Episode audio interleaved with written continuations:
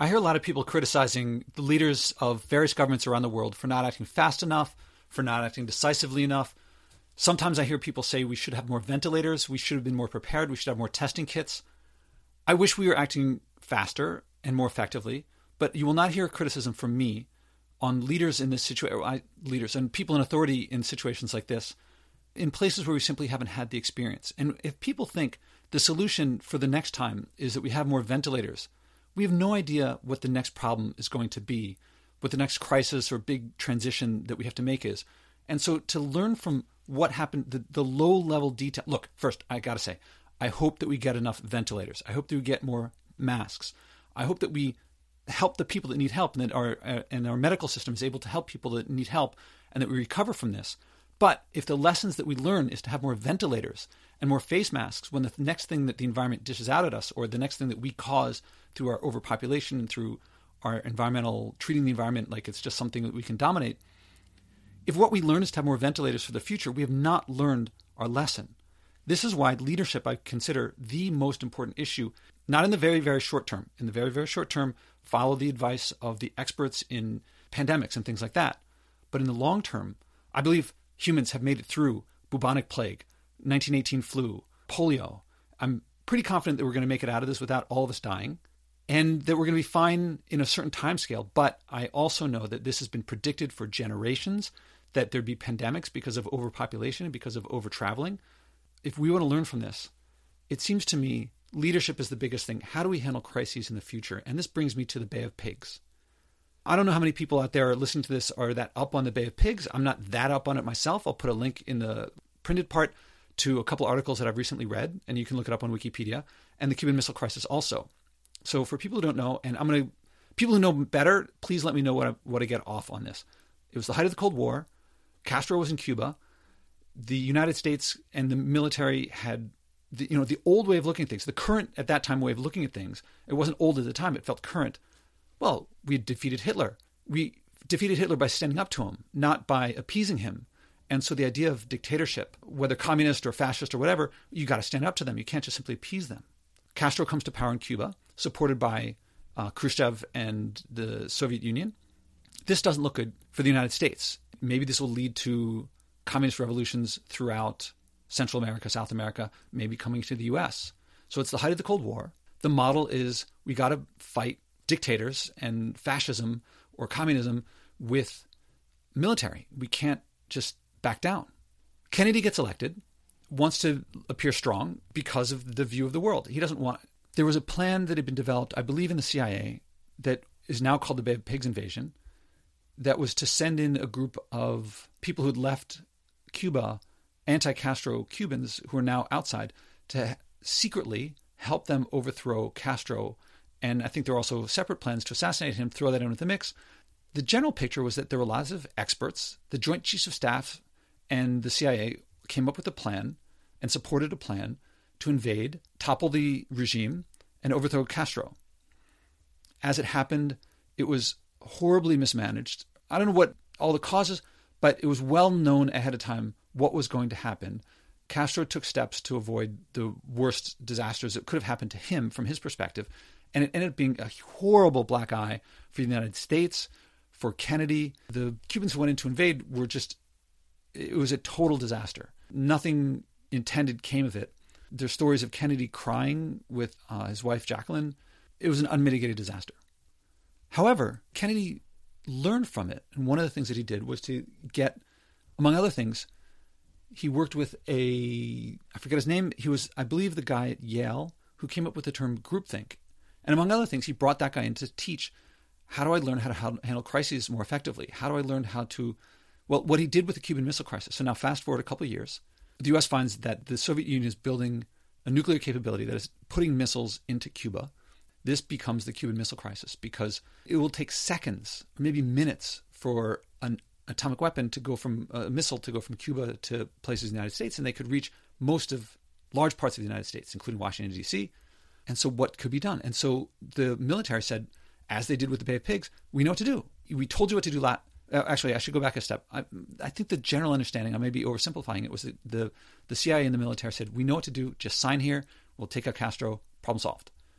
That's oversimplifying. But I believe that with the Cuban Missile Crisis, they also said, we know what to do. We know where they are now. We got to act quickly, decisively. Let's we'll take it out. Just sign on the form. Problem solved. And Kennedy said, wait a minute. Let's hold back. As it turns out, there were dissenting voices in the Bay of Pigs. He just didn't listen to them. And in this case, he brought in people he disagreed with, people with different views. And they worked really hard in trying to figure out how to resolve the situation. Actually, if you watch the movie 13 Days, I think it's a dramatized version, but I think it shows some of the key parts of it. I don't think it's been criticized as being really off and I found it a very entertaining movie.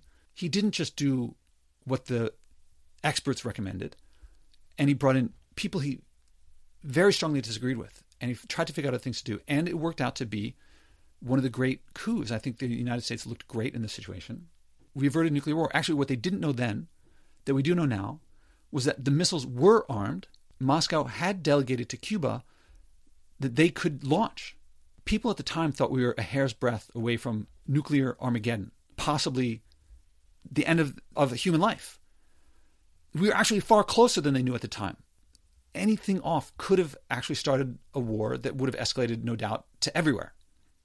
That didn't happen. Part of that was because of the Bay of Pigs. What he learned from there, what he learned as leadership, conflict resolution, crisis management, how to work with people that you disagree with, how to get differing opinions, how to get the people like that to work together, teamwork, things like that.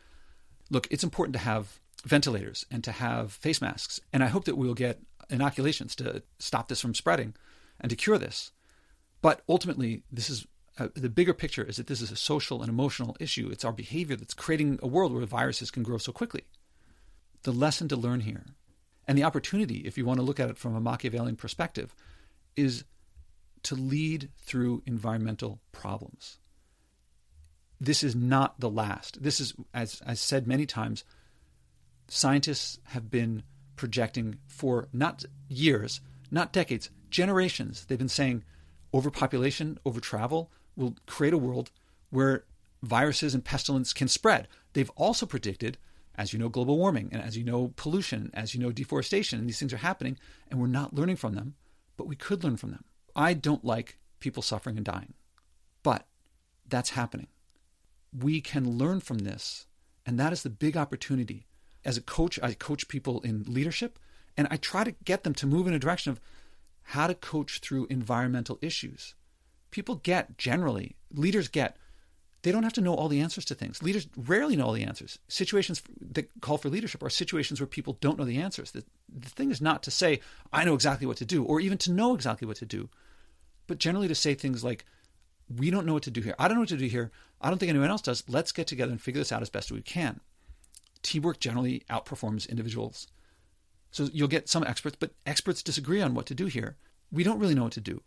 Leadership gets people together to figure out those solutions. In other areas, leaders know to say, I don't know all the answers, is a sign of strength.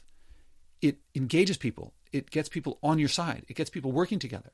Somehow, in the air of the environment, people feel like if I don't know all the answers, I'll just hold back and not really do anything. Or they feel like, well, if I'm flying around too much, and I've heard this from like top leaders, I don't think I can say anything here because I'm flying around so much and it's so important for my job that I can't do anything.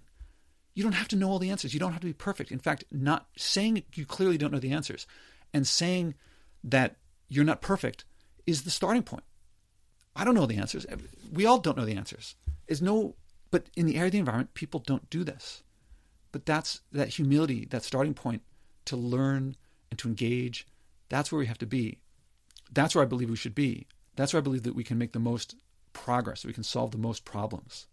This particular crisis, this particular transition has its own unique issues. As we see the cultures that have learned from SARS and from MERS, they've acted more effectively. I believe that's uh, history will show, but they seem to have acted more effectively than places that have not had that experience. But some things are the case for all crises. We have to learn from these things. This is an opportunity. If you want to lead, if you want to help solve these things, the skills and experiences and beliefs that I think are most important are ones like what Kennedy learned in the Bay of Pigs or from the Bay of Pigs, what we can all learn about bringing people together to work together to resolve crises, to solve, to, to manage conflict, to bring dissenting voices together, and to learn from history. Yes, get more ventilators. Yes, figure out how to distribute food. Most importantly, do not think that this is the last crisis that the environment is going to give us. In fact, the next the next one will be smaller, but bigger ones are to come, and they'll be overlapping in the future. Environmental leadership, the skills, experiences, and beliefs of environmental leadership, that is what's missing right here. That's what we this is this is the time generations ago would have been a great time. Now is the time to develop these social and emotional skills of leadership. That's what I teach, that's what I coach. I'm more than happy to help anyone develop these skills, to help anyone develop the ability to get others to develop these skills through experience, not just reading and writing, not just listening to my voice. You got to practice this stuff. Anyway, this is what I believe is the top thing to learn from this crisis. I mean, there's the minute to minute stuff, the day to day stuff. Yes, that's very important. In Stephen Covey's words, that's quadrant one, I think, the important, urgent things, but we also have to focus on the important, non urgent things. That's where meaning, purpose, and value come from. I hope if you're into that, contact me. Let's do this together. I'm just talking to a microphone now, but the idea is to build community of effective leaders.